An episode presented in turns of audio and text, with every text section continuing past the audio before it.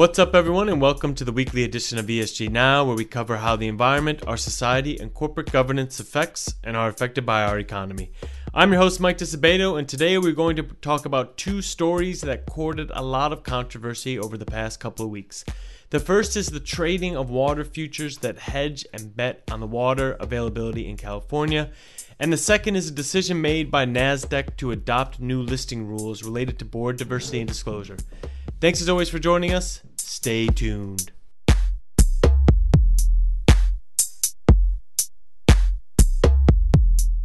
Water as an ESG issue is a controversial one. There are water funds out there that allow investors to put capital into companies that address water scarcity issues, water efficiency issues, and water usage issues, and, and other things. Many of those funds, though, try not to touch the actual buying and selling of water because of the controversy surrounding profiting off of a vital resource.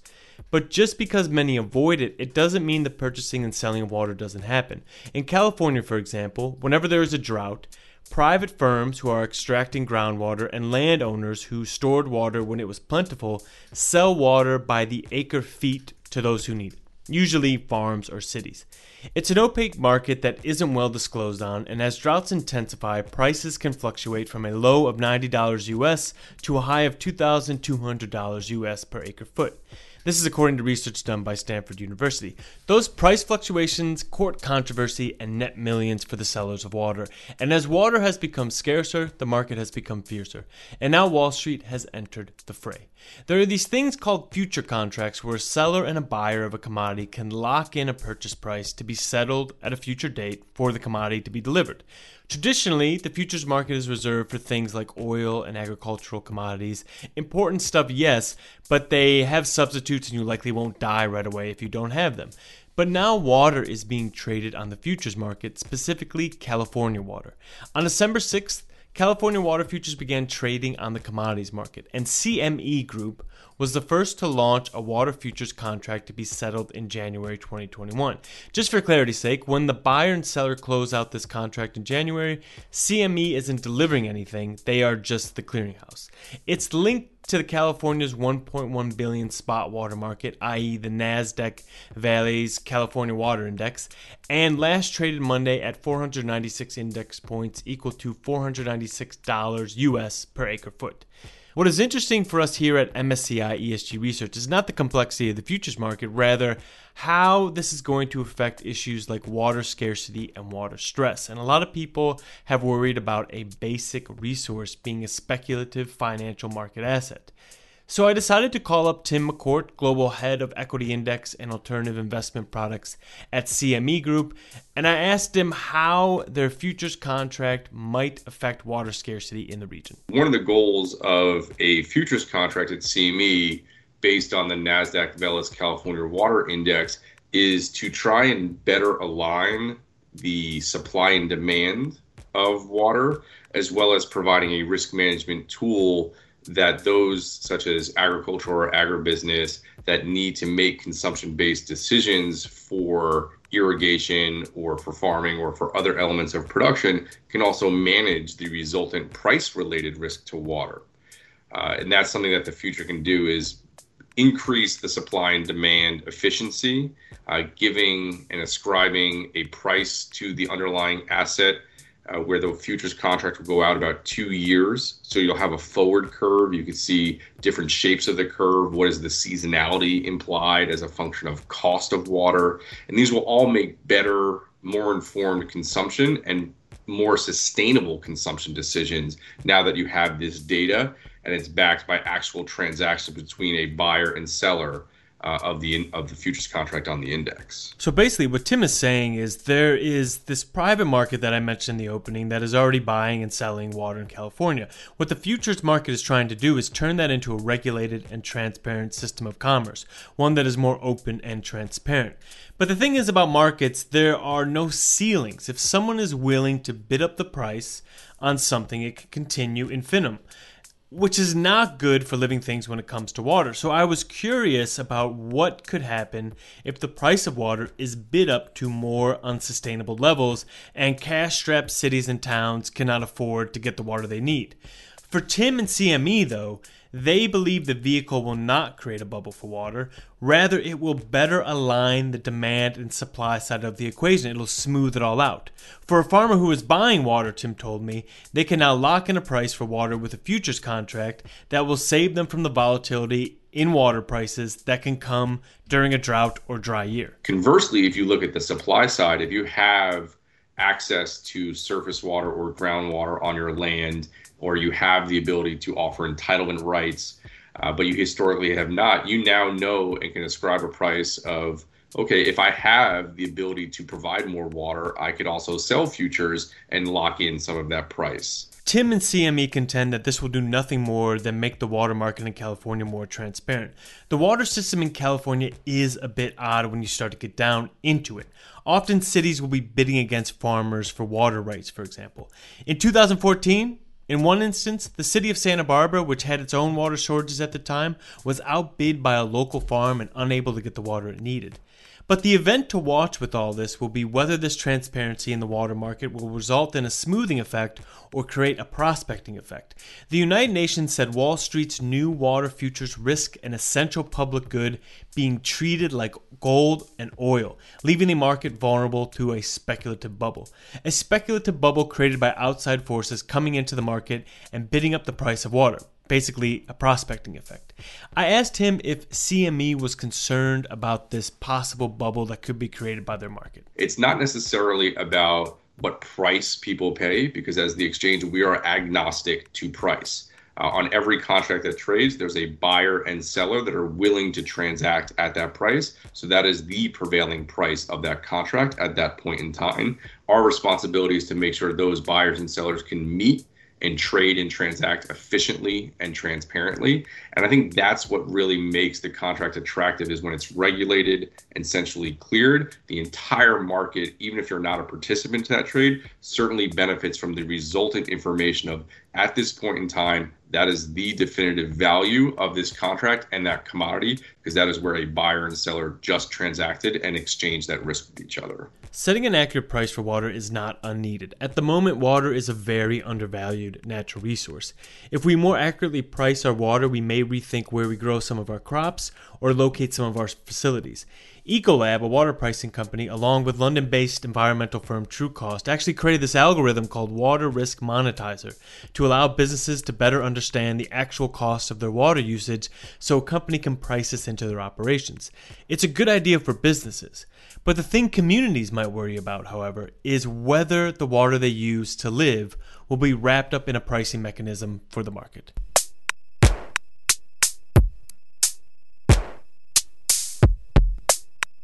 So, speaking of transparency, NASDAQ, a U.S. stock exchange, filed a proposal with the U.S. Securities and Exchange Commission to adopt new rules related to board diversity and disclosure for the companies that are listed on the exchange.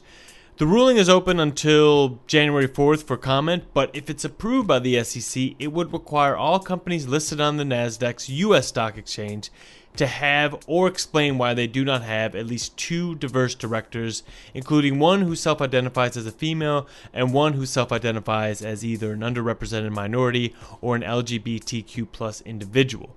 If companies decide they do not want a diverse board member, then that's fine. They just have to tell people publicly why they do not want a diverse board member or they risk getting delisted from the stock exchange. In effect, this is going to be a push for more data disclosure on diversity. Under the proposal, all NASDAQ listed companies will be required to publicly disclose board level diversity t- statistics through NASDAQ's proposed disclosure framework, aka the Matrix, within one year of the SEC's approval of the listing rule. Companies will have two years to actually get the diverse candidate on their board, and they must have at least two diverse candidates within four years. Again, if they don't do this, all they have to do is just tell us why they cannot, and they'll be fine. When this was announced, a lot of news coverage got it wrong, saying that this was the mandate, they had to do this, and those that are habitually resistant to change said it was an attack on the liberties of companies, with one newspaper's editorial board claiming NASDAQ had become, quote, woke. Regardless, we have been studying diversity on board since around 2009, so I thought we should discuss the matter. And there is no better person to discuss this than Christina Milhomem, a colleague who recently published our Women on Boards report for 2020. And so I called up Christina and asked her what she thought about NASDAQ's move. The NASDAQ, NASDAQ proposal is an important uh, step forward in the right direction, and it does provide some guidance in the context of diversity at board level. But we have to say that at MSCI, our standards are much higher, right? So it, it, the NASDAQ proposal is really just the first step, right? It is really pushing companies to think about it. And another important point is that at least in the context of gender diversity, the proposal is not even a big stretch, right? If you look at the companies that are listed at NASDAQ across the MSCI universe, more than 90% already have at least one female director, right? So the companies that will be impacted on the gender side of things will be only the laggards. Just to clarify what Christina is saying there for everyone listening, when she says NASDAQ's rule isn't up to our standards, what she means is we believe that for companies to unlock the benefits of a more diverse board, their board must be at least 30% diverse. So, according to our research, NASDAQ is actually not going far enough. But the importance of the NASDAQ rule is in something that was overshadowed by the two person on board instruction. It's that matrix I mentioned. It's actually called the Board Diversity Matrix, and it's this standardized, simple table that companies will be asked to fill out in this process. The table asks for the total number of directors, what their gender is, they include four options for this, their race, and their sexual orientation if applicable. And the company can then publish this information using any of the following methods. One, they can put it in their proxy statement, they can put it in the information statement for their shareholders, or they can put it on their website, i.e., they got to make this stuff public. This sort of standardized material is crucial for data providers like us to understand how diversity plays out in the market, which is actually a great excuse for us to now shift to our research for gender diversity on the board level. We've been tracking gender diversity since 2009, and there has been progress. But even in 2020, we are still really far from where we should be. And worse than that, uh, in our most recent report, we actually noticed a significant slowdown in the pace of change. So there is still progress, but it has slowed down. So just to give you an, an idea, across the constituents of the MSCI ACWI Index, only 20.6% of the board seats are actually held by women. And when we split that number up by markets, we see that developed markets have only 26.2% of board seats filled by women, and the emerging markets have only 13% as of 2020. And with these low numbers of representation at the highest levels, we not only see issues of performance at companies, but there's also the problem of global equality and proper representation of our population and giving enough people the chance to succeed that we have yet to fix. And this low representation is a symptom of that. It's not all about business, it's an equity issue as well. It's a societal issue, and we all should be concerned about it. But if you do honor the business case, research has constantly shown that board diversity results in better decision making, and better performance. So there you go. You have your business case. Okay, I have to clarify something that Christina just said there. Uh, when she said it results in better decision making and performance, that's not exactly true. More diverse groups tend to make better decisions, and companies with more diverse boards tend to perform better financially. I, I just didn't want to cut out that soundbite because it was so good, but I had to do that little legal clarification for y'all.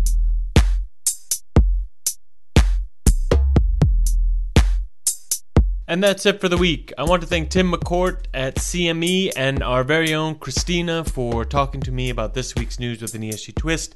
I want to thank you so much for listening. As always, don't forget to rate and review us if you like what you heard, but don't forget you can only do that on your cell phone. For some reason, you can't do it on a browser.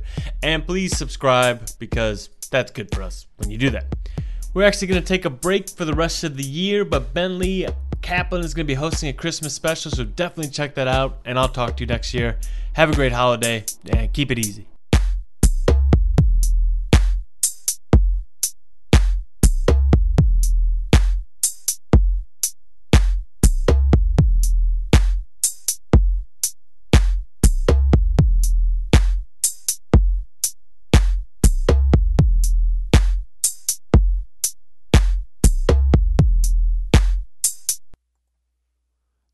MSCI ESG Research podcast is provided by MSCI Inc.'s subsidiary, MSCI ESG Research LLC, a registered investment advisor under the Investment Advisors Act of 1940. And this recording and data mentioned herein has not been submitted to nor received approval from the United States Securities and Exchange Commission or any other regulatory body. The analysis discussed should not be taken as an indication or guarantee of any future performance, analysis, forecast, or prediction. The information contained in this recording is not for reproduction in whole whole or in part without prior written permission from MSCI ESG Research. None of the discussion or analysis put forth in this recording constitutes an offer to buy or sell or a promotion or recommendation of any security, financial instrument, or product or trading strategy. Further, none of the information is intended to constitute investment advice or recommendation to make or refrain from making any kind of investment decision and may not be relied on as such. The information provided here is as is and the user of the information assumes the entire risk of any use it may make or permit to be made of the information. Thank you.